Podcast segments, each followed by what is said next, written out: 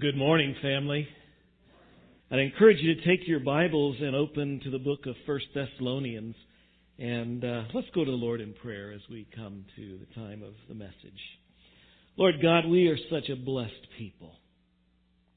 We have this morning celebrated the freedom that we have, the uh, redemption that we have, the forgiveness that we have through our Lord Jesus Christ as we've pictured together and partaken of communion and pictured his death for us. We've been reminded of what so many of our brothers and sisters endure around the world, being persecuted for their faith. And Lord, we uh, may we be faithful to pray for them. May you give them grace and may you encourage them, keep them strong in the faith and strong in their witness for you. May we be faithful to live for you here where we are. Even this week, as we, as we come to a time of election, unlike our brothers and sisters in Pakistan, we have a voice. May we use it. May we vote. Lord, we pray for our government, for our leaders, for our president, for those who are in uh, Congress and, and the House, for uh, every level of government.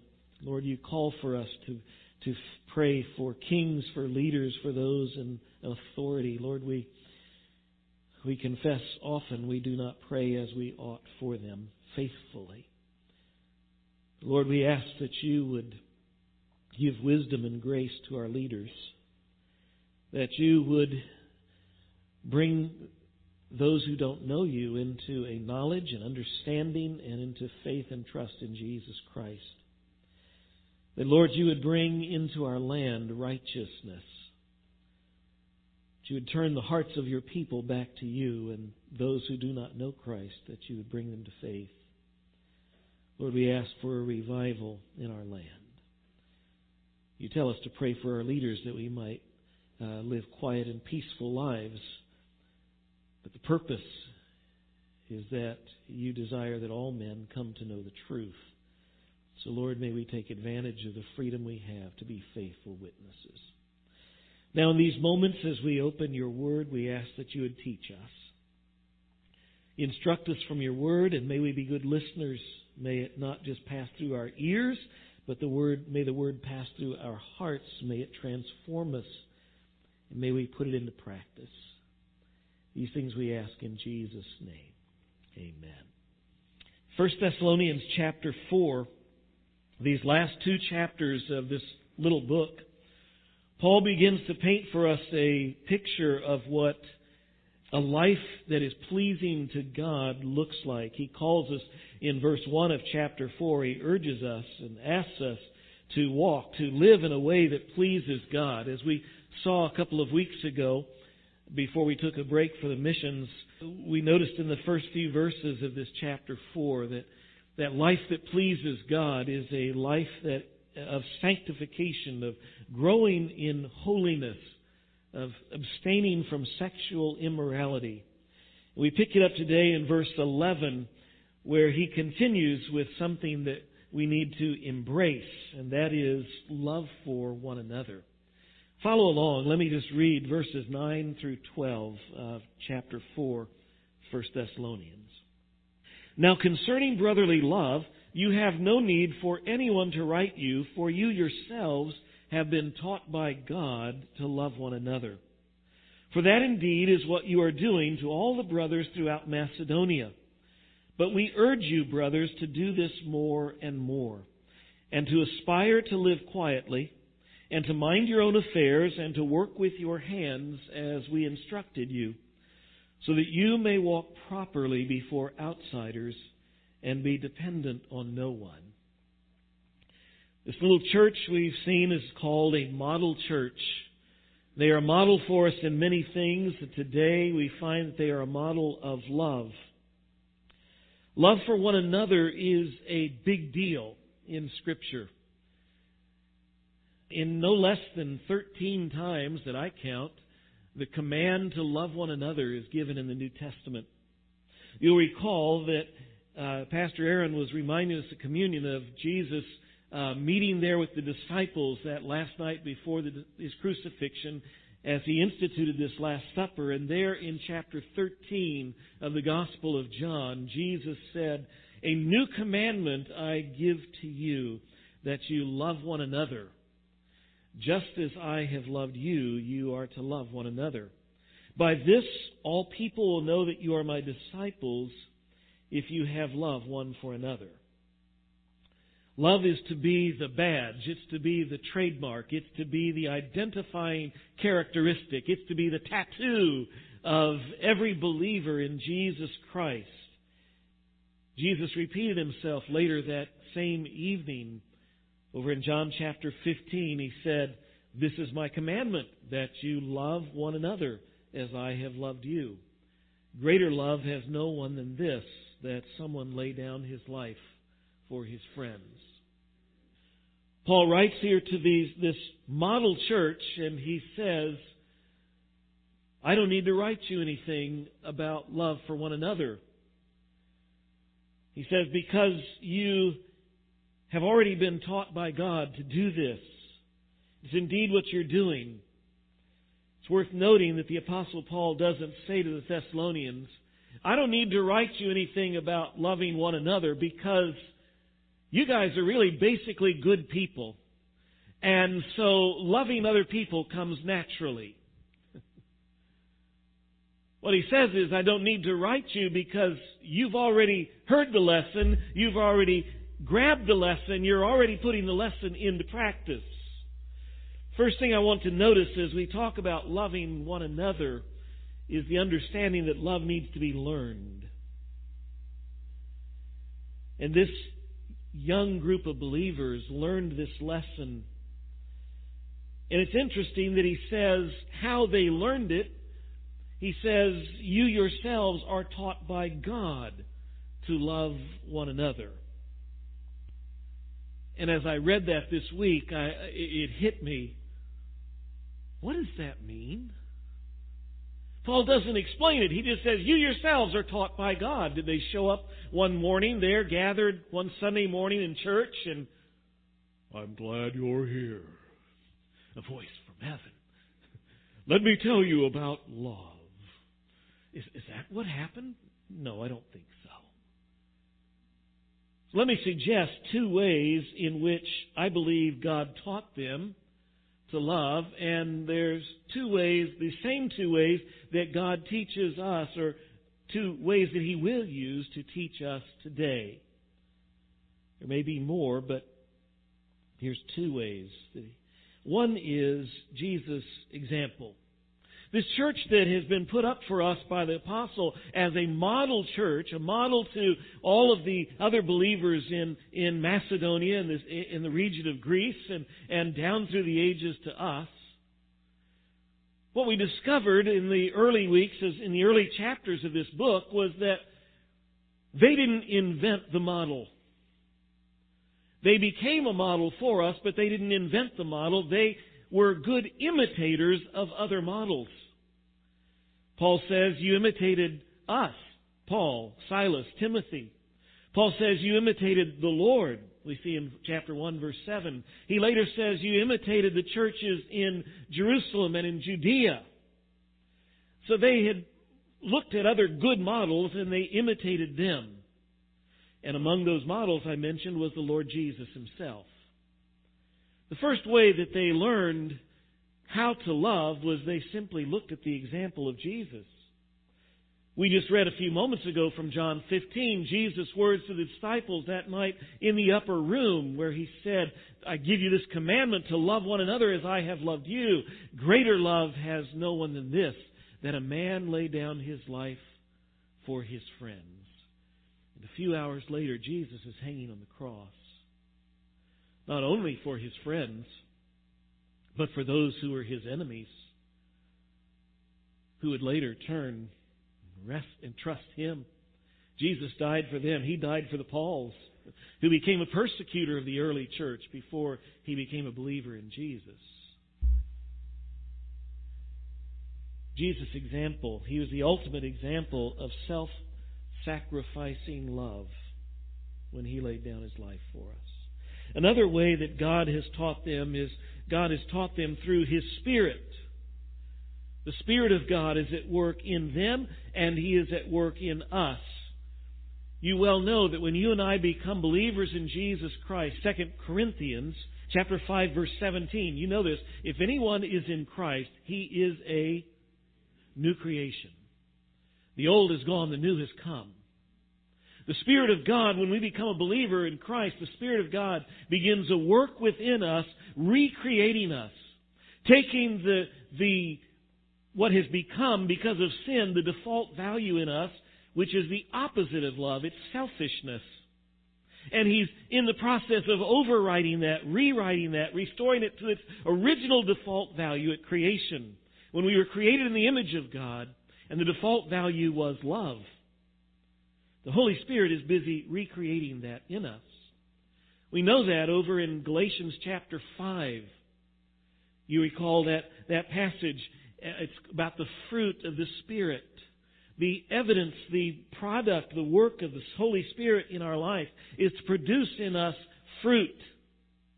Just like an apple tree bears apples, pecan tree bears pecans, you and I, as believers in Jesus Christ, with the Holy Spirit indwelling, living in us, are to bear fruit. And the first in the list of that fruit is the fruit of the Spirit is love, joy, peace, and on through the list. So we need to be taught. We can learn from Jesus' example. We learn, the Holy Spirit teaches us.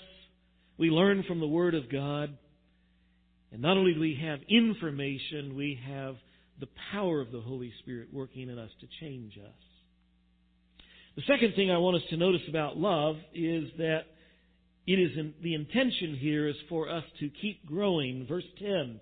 For indeed, that's what you are doing to all the brothers throughout Macedonia.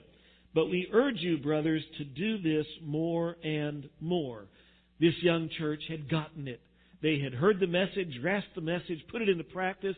They were loving other people, and they were doing a bang up job of it. Not only were they loving each other right there in their own assembly, it says they were, they were reaching out throughout the region of Macedonia. Remember, they're in the little city of Thessalonica. The region is more like St. Charles County is to us. And they were, their impact of their love for other people was being felt throughout the whole area. And that's a big deal when you think of an area that size. For us, it takes a few minutes to drive to the other side of the county. When you're on foot, that's a whole different matter.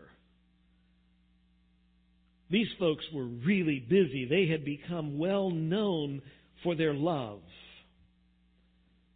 They had a reputation for loving. It would be easy for a young church like that, for folks who had accomplished so much and been changed so much and making such an impact in such a short time, it'd be very easy to start patting yourself on the back saying, wow, we've done a good job, and kind of sit back and go, yeah, we're doing good. and Paul says, you guys are awesome,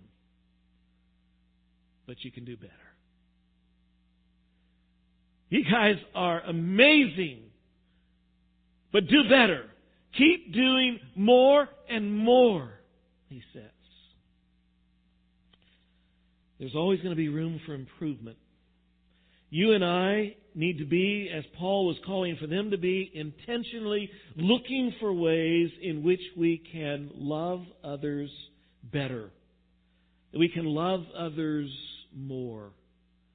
Or as we said in Texas, more better. So you love, learn to love others more better. It's easy to look around and I think in this church and to say, you know, we're we're doing pretty good. I tell you, I, I do think, chapel family, you guys are a loving bunch of folks. I see it continually. You're concerned for other people. Typically, when there is a need that arises, you guys jump to meet that need, whether it's in the church or, or in someone's, in a particular family or person. I know just this week, uh, Donna sent out an email uh, saying, hey, we want some folks to come and welcome all these people. Hundreds of folks will be coming through our doors, unchurched people, this week to vote. We need a few folks just to be there, just say, hey, welcome. serve some refreshments. Not talk politics, not even talk church. Just be there and be a friendly face. Within minutes, people were emailing, texting, calling, and everything was filled. I love that in this church. I don't know of any seething controversies, things simmering out there. I don't know of any open hostilities. I don't know of any hidden animosities among you all. You're kind to one another. You pray for each other. You're generous. As Harley said, even this last week, last week, last month with Change for Change, you just, on top of your regular giving, you came up with over $6,500 to send to our missionaries for Christmas gifts. Wow. You guys are awesome. But you can do better. You see, once in a while we drop the ball. There are times I've known of where a new person has come into our church and they've gone and they have come and gone unwelcomed. There are times where someone has been hurting or lonely and they've gone unnoticed. There are a few times where someone has had a need and they've been left unassisted. Not intentionally, I don't think ever, but it's happened. Those things do happen occasionally, and we need to strive and make sure that they don't ever happen. That's true, but I have a deeper concern than that. See, I believe the scripture here is calling us to something deeper when Paul calls for us to be more and more loving. I think he's calling us to be more than what we've ever even thought. Both for that church and for us today as 21st century evangelical American Christians who live in a consumer oriented Christianity. He's calling for us to do more and be more. I'm afraid that our typical American Christian, even evangelical Christians, most of them have missed the whole point of church. In less than an hour, hopefully, I'll be sitting at a dinner table. My hand will reach down and pick up some food and convey it up to my mouth not because the hand derives any pleasure out of the food, but because my head, my mind tells and commands it to do it.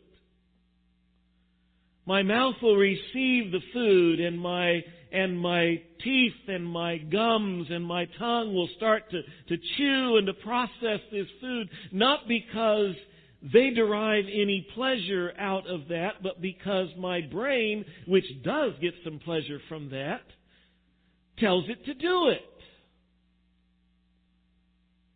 The food will go on down to my stomach, and I'm not going to give a whole anatomical lesson here,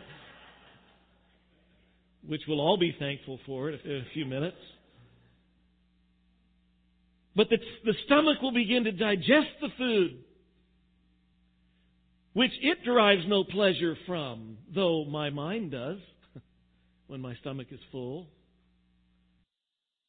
But in the process of all these things and more, with all of these parts of the body that are working, which derive no particular pleasure from the action, but what happens is, in the end result, every part of the body gets fed, every part gets nourished, so that the body is alive and healthy and able to go and do whatever it is that the head tells the body to do.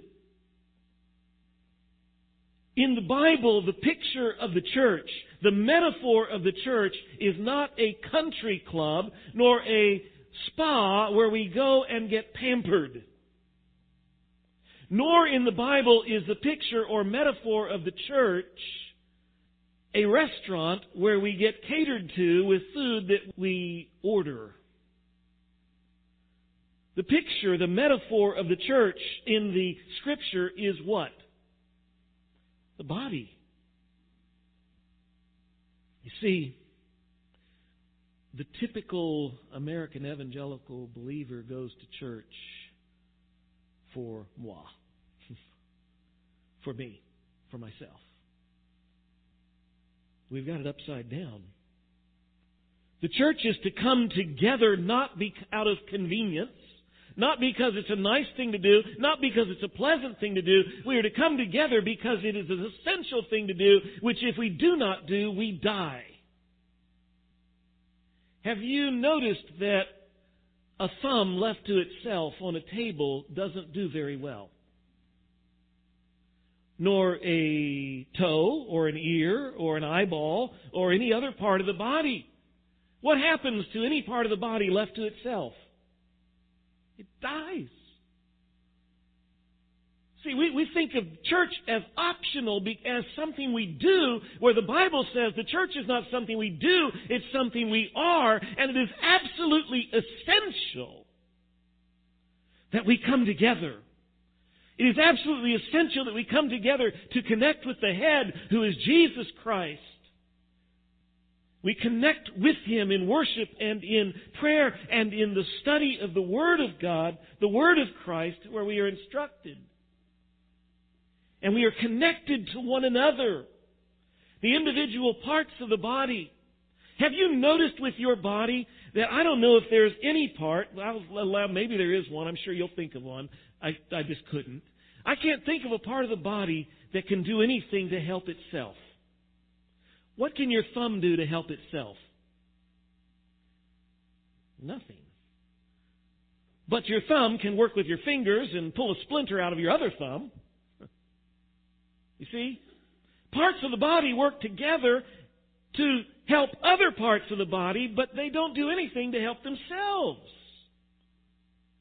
That's the metaphor of the church. That's the picture of the church in Scripture. We come to connect to the head and connect to one another, not for us, but for the head and for the rest of the body. So we come together because Jesus has said we need to come together. And so when I lay aside my own interests, my own agenda, my own preferences, my own desires, even my own needs, and I set those aside and I come to gather with the church, to submit myself to Jesus the head, to learn and obey His word here, and to interact with and to invest in and to serve the other members of the body,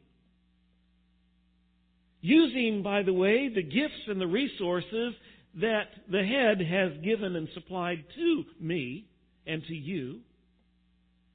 And as each part of the body does its part, then all the parts of the body are blessed. All the parts of the body are nourished.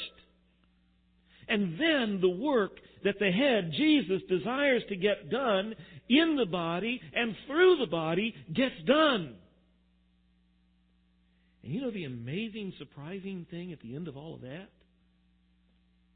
Is that when I expend myself in obedience to the head and in the service of the body, I discover that I myself am refreshed, nourished, and satisfied. What everybody thinks they're going to church for is the end result, but if you go for the end result, you miss everything else along the way. That's the biblical picture of the church. It's not about me. It's about Jesus, and it's about the other parts of the body. And I believe a majority of believers today are spiritually weak and malnourished and frustrated because they are not significantly connected with other believers, nor are they expending themselves in the service of Jesus and his body. We need to grow in love. And that means living for Jesus and giving up ourselves, serving Him. He goes on in the next verse, and it sounds like something that is unconnected to everything he's just said, that he's just changed subjects. Verse 11. And to aspire to live quietly and mind your own affairs and to work with your hands as we instructed you But the theme here is love, and he hasn't changed subjects. If you'll notice in many of your English translations, the first word there in verse 11 is and. Some English translations don't have that word, but they should. It's in the Greek. It's the first word in the Greek in that verse. And. What does the word and do? You all took high school English. It connects this with that. He's just talking about love. He hasn't changed subjects. And three things. What he's giving us here is three practical ways to build love in our church, in our relationships, in our life. First thing in the list, to aspire to live quietly. Some of you have people in your life you wish would be quiet every once in a while. It's not talking about silence. You can't quote this verse and say, hey, shut up. You know, no. Besides, that's rude. I know. I've been told never say that. Okay. It's not it.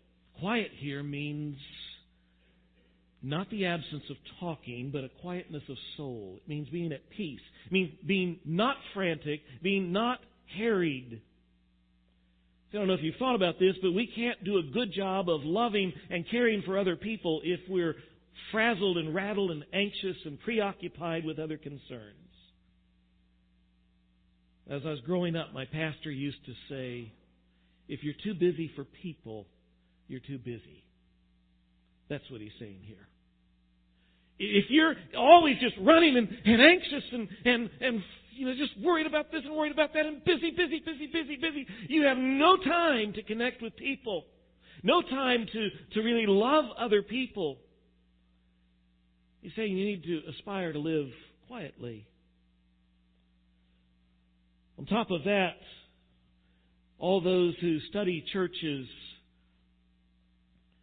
you can do any reading and you'll find it very quickly that over the last 40, 50 years, a trend has been noted that is increasing and increasing as every year goes by, and that's this, that among those who consider themselves committed Christians, which is probably most of the folks here in this room, over the years, those who call themselves committed Christians, the frequency of church attendance has dropped and the level involvement of involvement, the amount of involvement with church-related activities, Bible studies, and etc., outside of Sunday morning has dropped. Used to be that most believers rarely ever missed a Sunday. If they really, if they did, they felt terribly guilty about it, and they were there Sunday morning, Sunday evening. Today, the average committed Christian attends church two to three times a month. I say that not to put a guilt trip on you, but simply to say this. It's hard to love our brothers and sisters if we don't show up. It's hard to connect significantly with the other members of the body if we're not together. Try having a good relationship with your spouse if you only see each other once a month.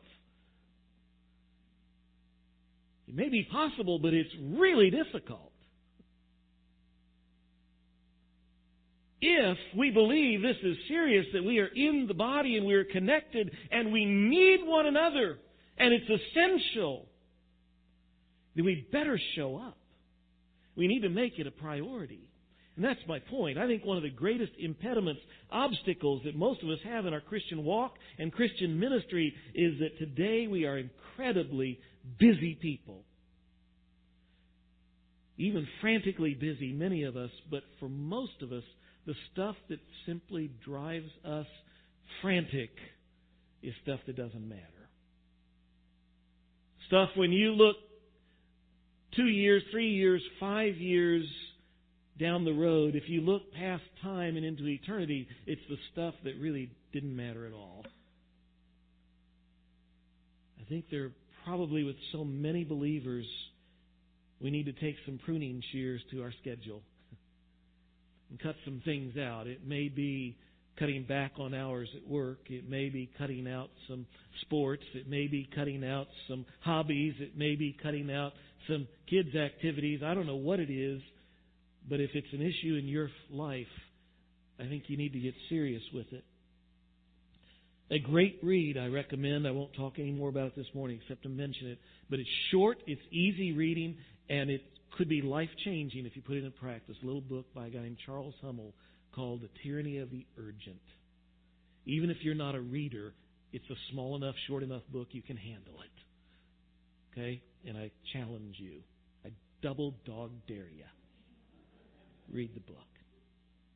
Aspire to live quietly. By the way, I just want to point out that little word, aspire, because if you really look at what this sentence says, it's like an oxymoron. Aspire means to um, to strive restlessly. So the, the sentence literally reads, strive restlessly to live a restful life. you think that's an oxymoron, except for the fact that when we think about it, we realize just how hard it is to start pruning that schedule. And I realize it's going to be a battle. And I realize that Wait a minute, Paul is writing this to a first century church. They didn't have telephones that carry around with them. They didn't have email and social media, and they didn't have uh, computers, and they didn't have uh, all the stuff that tends to drive us today. And it was a battle for them. He says, strive restlessly to live a restful unharried life. If it was something they had to strive for, what does that say to us? It's going to take some effort. It's going to take intentionality. One more point here, he says. He says, actually, two more, sorry. I had to hurry. I spent way too much time on that. Mind your own affairs. Mind your own affairs two parts to this little command. As much as you're able, carry your share of the load. That's what he's saying. Take, your, take care of your own needs. Pay your way. Clean up your own mess. Don't leave it for someone else. If the coffee pot's empty, don't complain about it. Make coffee. That's what he's saying. Do, do your share. So that, as he says in the next verse, you will be dependent on no one. He's not arguing for rugged individualism. He's just saying so that you don't become a burden for other people. Don't be a burden on someone else if you can take care of yourself. Comes a time for most of us eventually where we can't do that. Get that. But for most of us, that's a long way off. Carry your, carry your share of the load. But there's another part to that, and that's simply this. It's don't go around putting your nose in other people's business. Some folks just love to know everybody else's stuff. They're kind of got some morbid curiosity. Don't go there. Some folks think they have a spiritual gift of criticism, so they have to know what's going on in everybody else's life so they can set them straight on how they ought to do it. Don't go there either. Remember what Jesus said? Don't, you know, don't worry about the, the speck in somebody else's eye. Get rid of the log that's in yours. That's the emphasis here.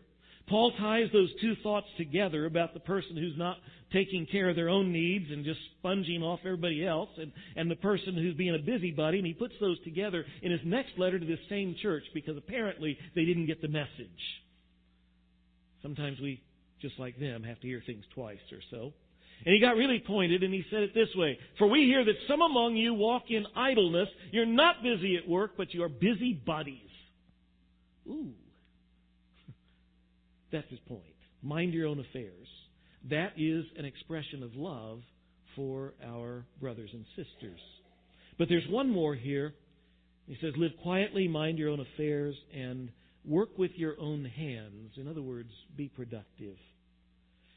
Going beyond just taking care of your own needs. That's important, but that really is, I think, in the, in the one ahead of this. It goes really back to our purpose as people God intended for us to be productive. He created us that way from the very beginning.